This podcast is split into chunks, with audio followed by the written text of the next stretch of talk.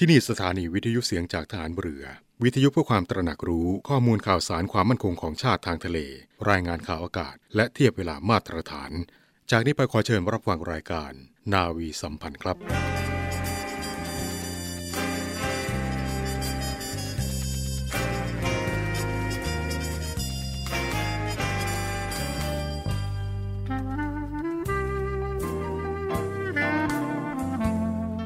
นายทหาร นายตำรวจทุกคน รักษาคำปฏิญาณที่ได้ให้ไว้อย่างเคร่งครัด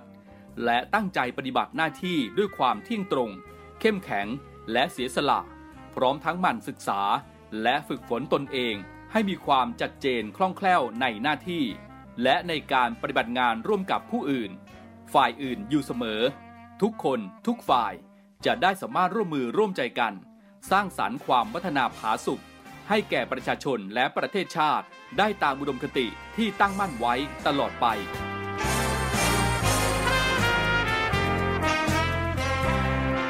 พระราชดำรัสพระบาทสมเด็จพระเจ้าอยู่หัว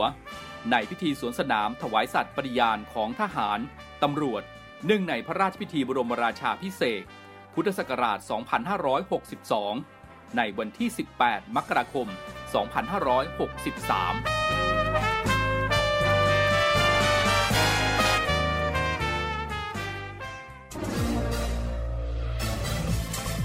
คุณกำลังฟังเสียงจากฐานเรือ ทุกความเคลื่อนไหวในทะเลฟ้าฝั่งรับฟังได้ที่นี่เสียงจากทหารเรือ กับช่วงเวลาของรายการนาวีสัมพันธ์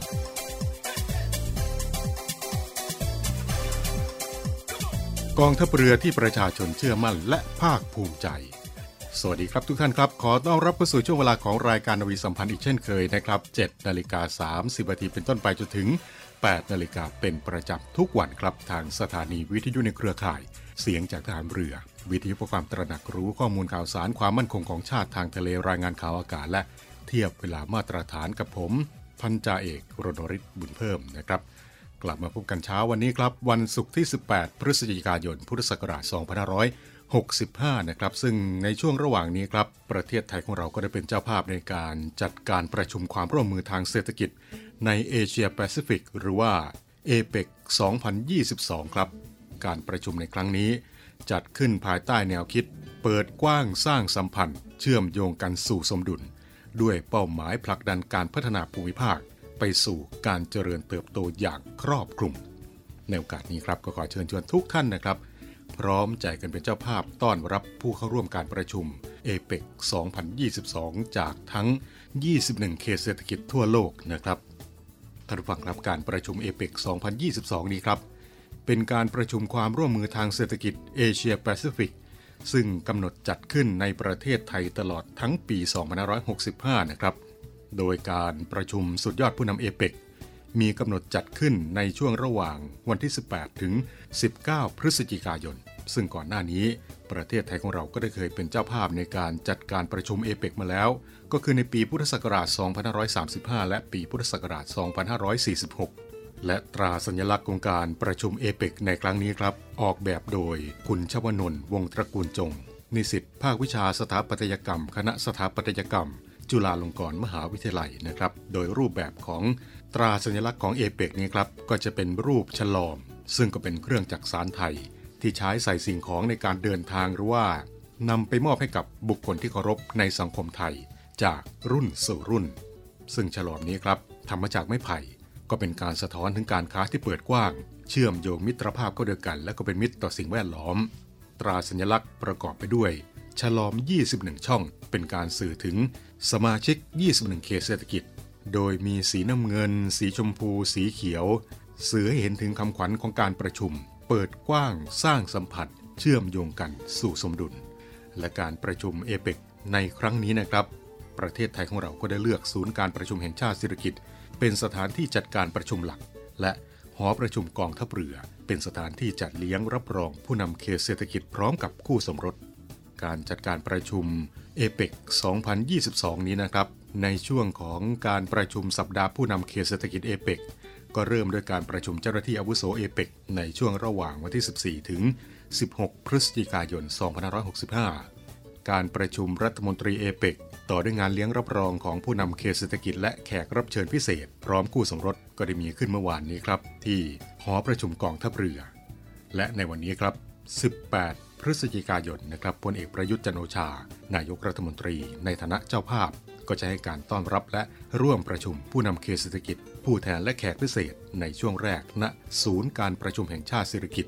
และในช่วงเย็นผู้นำเขตเศรษฐกิจ พร้อมคู่สมรส จะเข้าเฝ้าทูลละอองธุลีพระบาท พระบาทสมเด็จพระเจ้าอยู่หัว และสมเด็จพระนางเจ้าพระบรมราชินี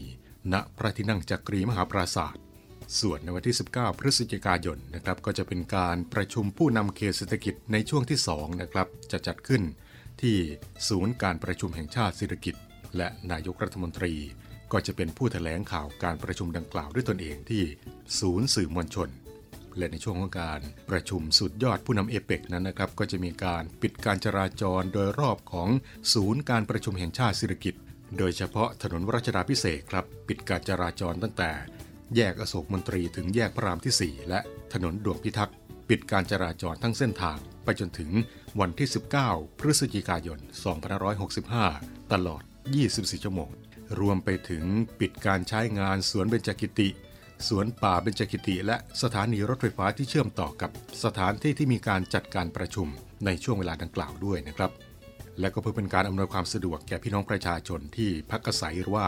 ทำงานในสถานที่ใกล้เคียงนะครับ ก็ได้มีการจัดรถรับส่ง เพื่อที่จะอำนวยความสะดวก และทางสำนักงงานตำรวจแห่งชาตินะครับ ก็ได้ จัดกำลังตำรวจประมาณ 20,000 นาย เพื่อดูแลความปลอดภัยและอำนวยความสะดวกกับผู้นำที่เข้าร่วมการประชุมนะครับและนอกจากนี้แล้วสำนักงงานตำรวจแห่งชาตินะครับ ก็ได้มีการระดมกวาดล้างปราบปรามผู้กระทำความผิดเกี่ยวกับอาวุธปืนเถื่อน อาวุธปืนสงคราม ยาเสพติด และไม้จับค้างเก่าด้วยนะครับ ในเรื่องของการชุมนุมของกลุ่มต่างๆ นั้นนะครับสำนักงงานตำรวจแห่งชาติก็ได้ประกาศพื้นที่การประชุมที่พักของผู้นำและเส้นทางที่ผู้นำจะใช้ เป็นพื้นที่ห้ามกีดขวางการจราจร เพื่อเป็นการป้องกันการรวมตัวของผู้ชุมนุมบริเวณใกล้เคียงนะครับ ทางนี้รัฐบาลไทย ได้จัดพื้นที่การยื่นหนังสือของกลุ่มผู้ชุมนุมถึงผู้นำแต่ละประเทศไว้ที่อาคารกระทรวงการต่างประเทศ ถนนศรีอยุธยาและกรุงเทพมหานครนะครับ ก็ได้จัดพื้นที่สาธารณะจำนวน 7 แห่ง เช่น ลานคนเมือง ศูนย์เยาวชนไทยญี่ปุ่นดินแดงเป็นต้นนะครับ เพื่อที่จะรองรับผู้ชุมนุมที่ขออนุญาต ใช้พื้นที่ล่วงหน้าในช่วงการประชุมดังกล่าว และนอกจากนี้แล้วนะครับในเรื่องของการรักษาความปลอดภัยนะครับสำนักงานการบินพลเรือนแห่งประเทศไทยครับ ได้กำหนดเขตห้ามบินสำหรับอากาศยาน โดยเฉพาะอากาศยานไร้คนขับ และอากาศยานที่ไม่ได้รับอนุญาตให้บิน ในพื้นที่กรุงเทพมหานคร โดยมีรัศมีโดยรอบ 10 นักติคอนไมล์หรือว่าประมาณ 19 กิโลเมตร จากอนุสาวรีย์ชัยสมรภูมิ ความสูง 3,000 ฟุตจากพื้นดิน ในช่วงการประชุมเอเปก2022 ไปจนถึงวันที่ 21 พฤศจิกายน 2565 นะครับ ในโอกาสนี้ก็ขอเชิญชวนทุกท่านนะครับ ร่วมเป็นเจ้าภาพในการต้อนรับผู้เข้าร่วมการประชุมเอเปก2022 ในช่วงระหว่างนี้นะครับ และก็ขอความร่วมมือพี่น้องประชาชนในพื้นที่นะครับ แจ้งข่าวบุคคลสิ่งของที่ผิดปกติต้องสงสัยได้ที่สายด่วน 191 และ 1599 สายด่วน 191 และ 1599 ตลอด 24 ชั่วโมงนับตั้งแต่ที่ไทยรับมอบการเป็นเจ้าภาพจัดการประชุมเอเปกปี 2565 ต่อจากนิวซีแลนด์ ไทยพร้อมที่จะร่วมขับเคลื่อนให้ภูมิภาคเอเชียแปซิฟิก ได้ฟื้นฟูเศรษฐกิจและเดินหน้าพัฒนาอย่างยั่งยืน ภายใต้หัวข้อหลัก เปิดกว้างสร้างสัมพันธ์ เชื่อมโยงกันสู่สมดุล หรือ Open Connect Balance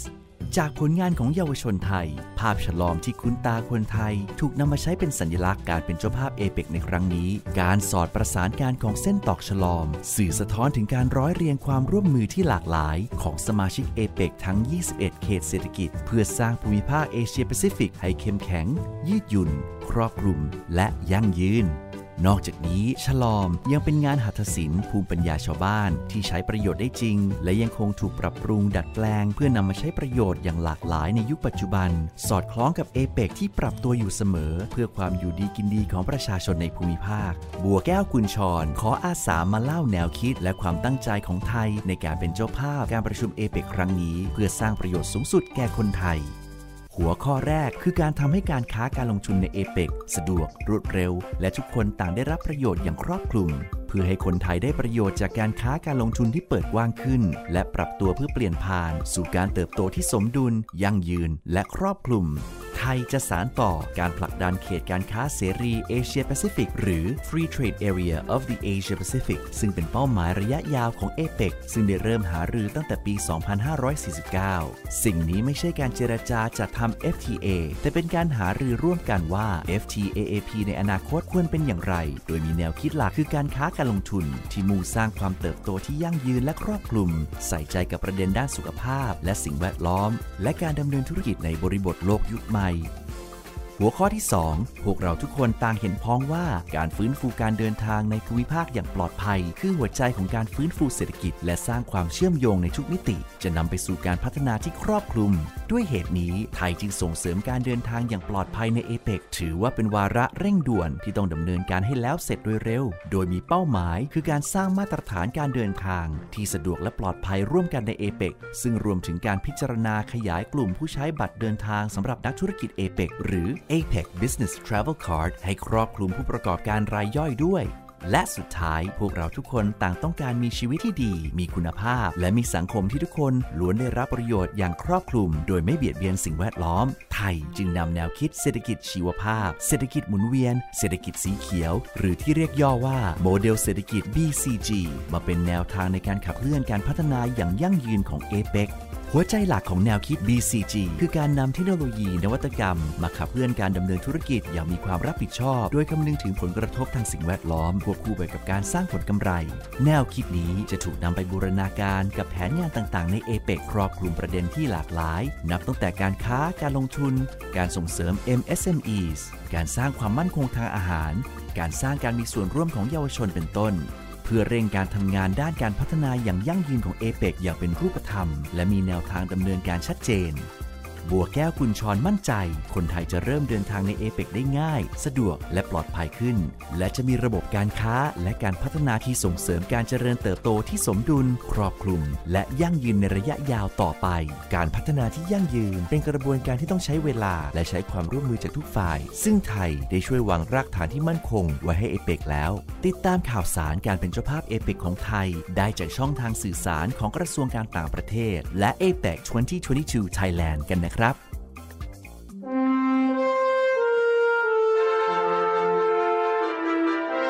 เนื่องในวันกองทัพเรือ 20 พฤศจิกายน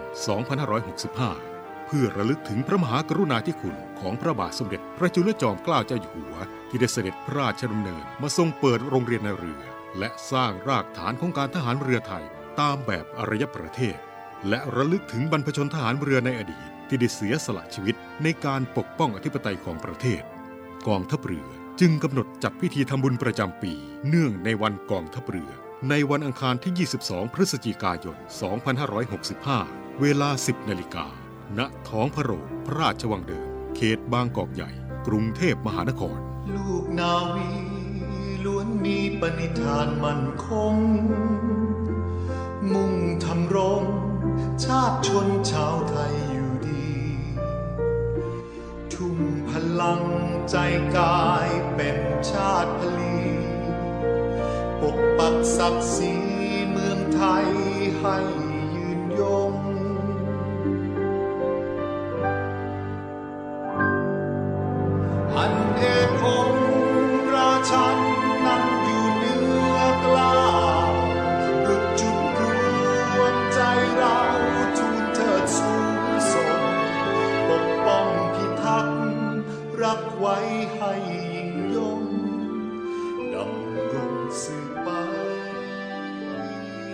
ที่ 22 พฤศจิกายนครับกองทัพเรือก็จะจัดงานเนื่องในวันกองทัพเรือ และเนื่องในวันกองทัพเรือประจำปี 2565 นะครับพลเรือเอกเชิงชายชมเชิงแพทย์ผู้บัญชาการทหารเรือได้กรุณามอบสารเนื่องในวันกองทัพเรือประจำปี 2565 ให้กับข้าราชการนักเรียนทหาร ทหารกองประจำการลูกจ้าง และพนักงานราชการ โดยให้หน่วยต่างๆ แถวรับฟังสารเนื่องในวันกองทัพเรือ ประจำปี 2565 ทางสถานีวิทยุเสียงจากทหารเรือทั่วประเทศ ในวันอังคารที่ 22 พฤศจิกายน 2565 เวลา 8 นาฬิกา 30 นาทีนะครับ ก็ขอเชิญทุกท่านติดตามรับฟังสารจากพลเรือเอก เชิงชายชมเชิงแพทย์ ผู้บัญชาการทหารเรือ เนื่องในวันกองทัพเรือได้นะครับ 22 พฤศจิกายนนี้เวลา8นาฬิกา30นาทีทางสถานีวิทยุในเครือข่าย เสียงจากทหารเรือทั่วประเทศ เราในเรือเรานี้สามัคคีมันโรงเรียนในเรือจัดพิธีวางพันพุ่ม ถวายราชสกการะ พระบาทสมเด็จพระจุลจอมเกล้าเจ้าอยู่หัว และพิธีบำเพ็ญกุศล เนื่องในวันคล้ายวันสถาปนาโรงเรียนในเรือ ประจำปี 2565 ครบ 116 ปี ในวันพุธที่ 23 พฤศจิกายน 2565 เวลา 9 นาฬิกา ณ โรงเรียนในเรือ อำเภอเมืองสมุทรปราการ จังหวัดสมุทรปราการ โดยมีพลเรือเอกเชิงชายชมเชิงแพทย์ ผู้บัญชาการทหารเรือเป็นประธานในพิธี เพื่อเป็นการน้อมรำลึกในพระมหากรุณาธิคุณ ของพระบาทสมเด็จพระจุลจอมเกล้าเจ้าอยู่หัว ที่ทรงวางรากฐานสำคัญ ให้กับกองทัพเรือ และโรงเรียนในเรือ จึงขอเชิญชวนสิทธิ์เก่าโรงเรียนในเรือตั้งแต่รุ่น 50 ถึง 115 ร่วมพิธีดังกล่าว โดยเริ่มลงทะเบียนในเวลา 7 นาฬิกา และเริ่มวางผ่านพุ่มตามรุ่นในเรือ ตั้งแต่เวลา 7 นาฬิกา 30 นาทีเป็นต้นไป เรานักเรียนนายเรือชายชาติเชื้อแกล้วกล้ามุ่งศึกษานาที่รั้วทะเลไทย สามารถตอบรับการเข้าร่วมพิธี และสอบถามรายละเอียดเพิ่มเติมได้ที่ กองกิจการพลเรือน กองบัญชาการโรงเรียนในเรือ โทร 024753963 หรือ 089-815-6900 สามสมระยึดมันจิตใจรวมกันไว้ สัญญารักให้ไฟประจันทั่วกันวันคืน เนื่องในโอกาสมหามงคล วันเฉลิมพระชนมพรรษา 90 พรรษา สมเด็จพระนางเจ้าสิริกิติ์พระบรมราชินีนาถพระบรมราชชนนีพันปีหลวง ในวันที่ 12 สิงหาคม 2565 เพื่อถวายเป็นพระราชกุศล และน้อมรำลึกถึงพระมหากรุณาธิคุณ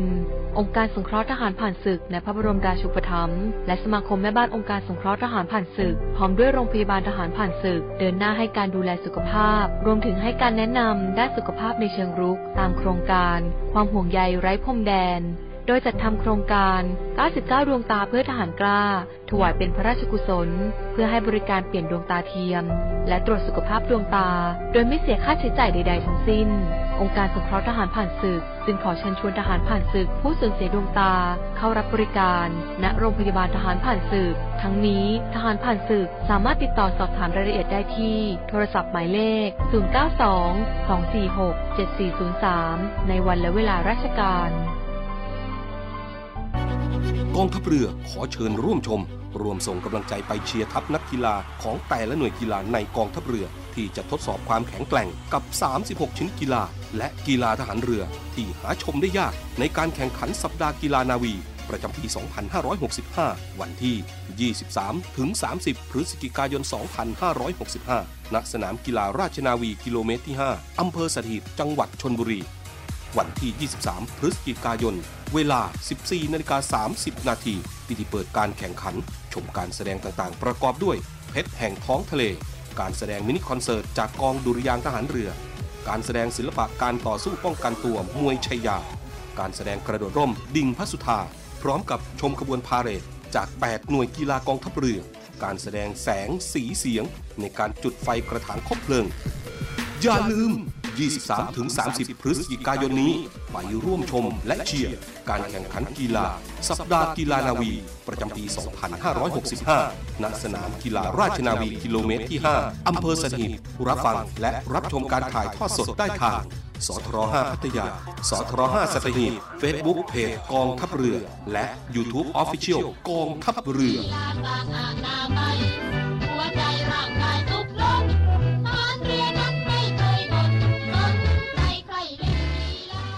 23-30 พฤศจิกายนนะครับก็ขอเชิญชวนทุกท่านครับ ไปร่วมชมร่วมเชียร์การแข่งขันสัปดาห์กีฬานาวีประจำปี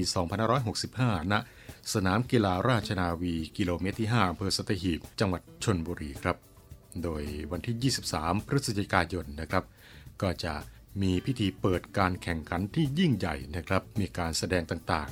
ประกอบไปด้วยการแสดงเพชรแห่งท้องทะเล การแสดงมินิคอนเสิร์ตจากกองดุริยางทหารเรือฐานทัพเรือกรุงเทพ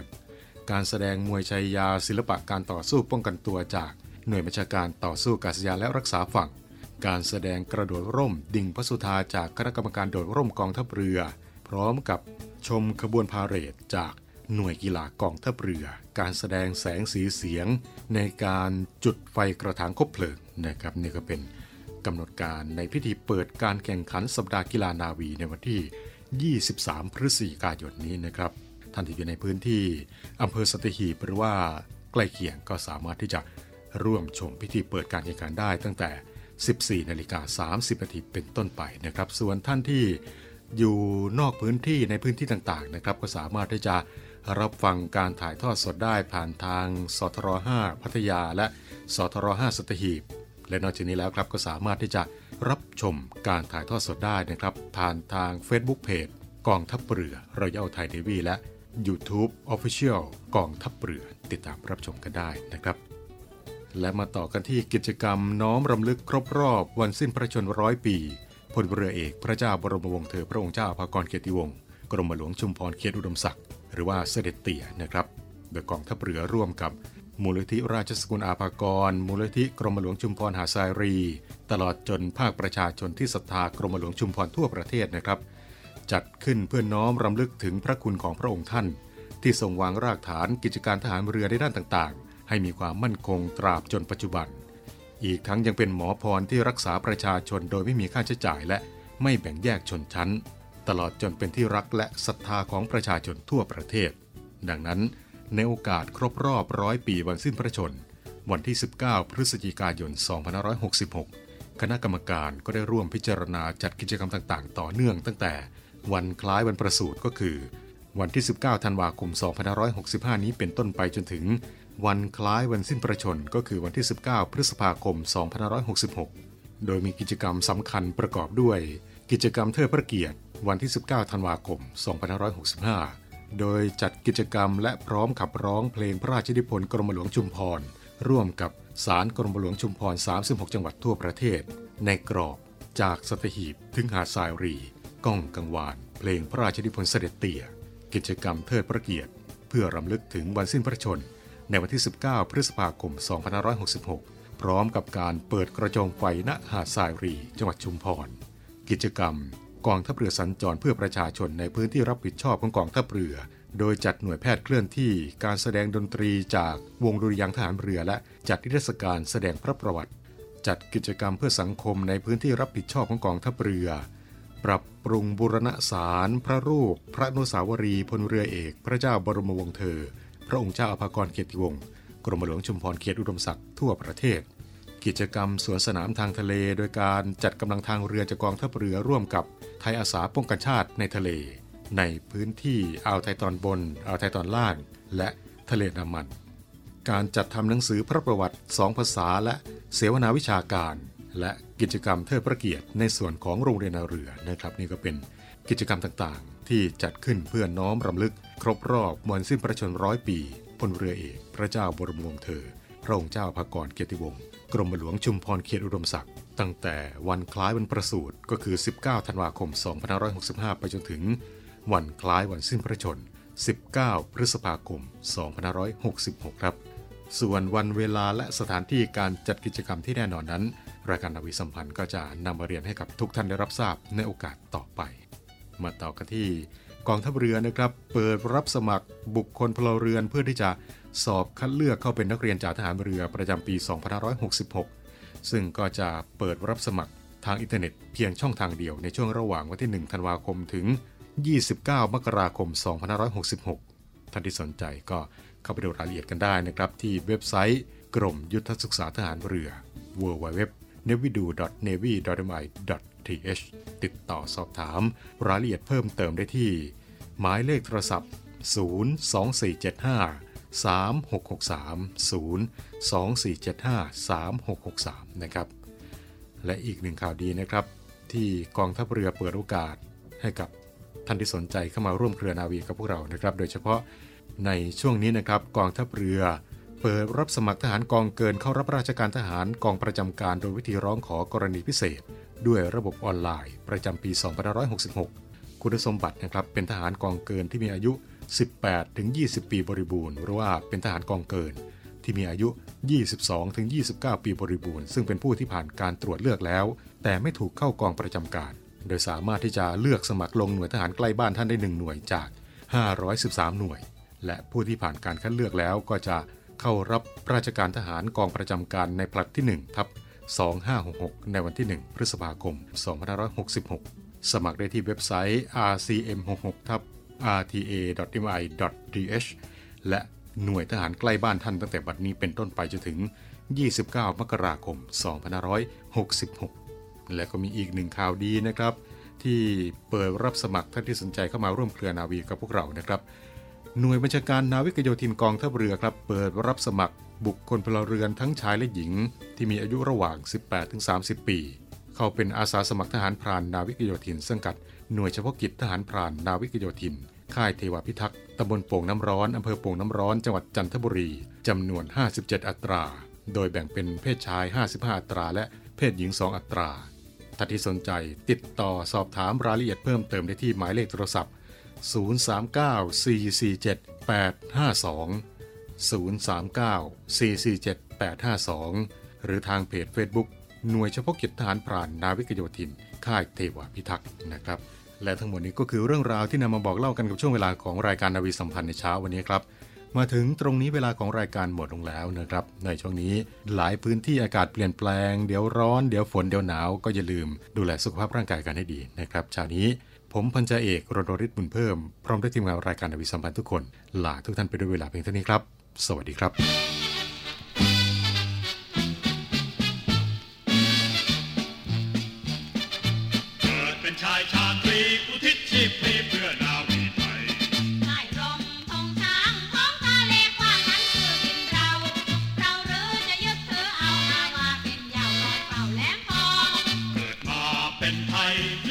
มิยอมใ